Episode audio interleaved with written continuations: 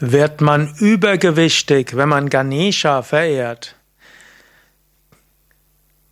Hallo und herzlich willkommen zu einem Vortrag aus der Reihe Fragen zu indischen Göttern. Mein Name Sukade von www.yoga-vidya.de.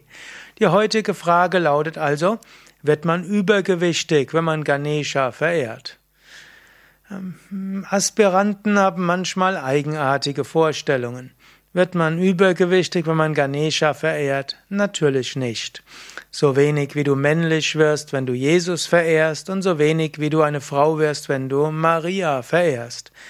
Und so wenig wie du hm, anfängst, lange Haare wachsen zu lassen oder auch deine grauen Haare schwarz werden, wenn du Durga verehrst mit ihrem langen schwarzen Haar.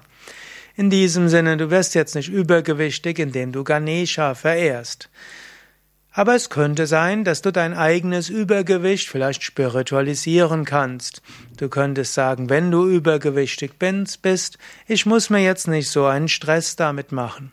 Ja, natürlich, du lebst gesünder, wenn du äh, ein BMI unter 30 hast. Was auch heißt, ein leichtes Übergewicht ist nicht notwendigerweise gesundheitsschädlich, aber adipös ist nicht so gut.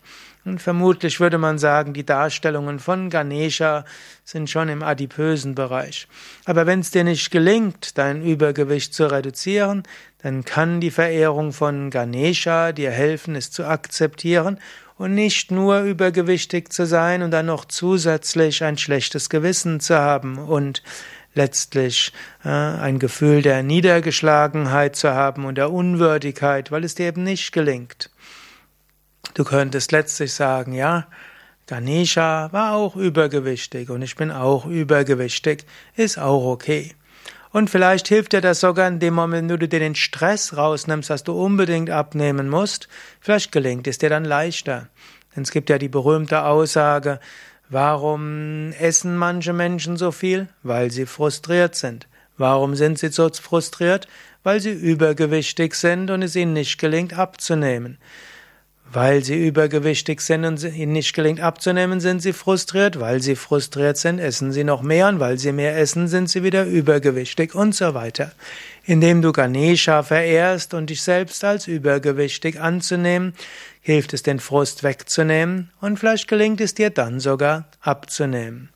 Aber selbstverständlich, wenn du Ganesha verehrst, der Übergewicht hat, wirst du deshalb noch lange nicht übergewichtig sein. Ich kenne einige Verehrer und Verehrerinnen, die Ganesha besonders verehren und die ein ganz normales Gewicht haben oder sogar ein leicht, ein Gewicht, das unter dem normalen ist. Und ich kenne auch Verehrer und Verehrerinnen von Ganesha, die übergewichtig sind. Mir ist nicht aufgefallen, dass dort eine Korrelation besteht.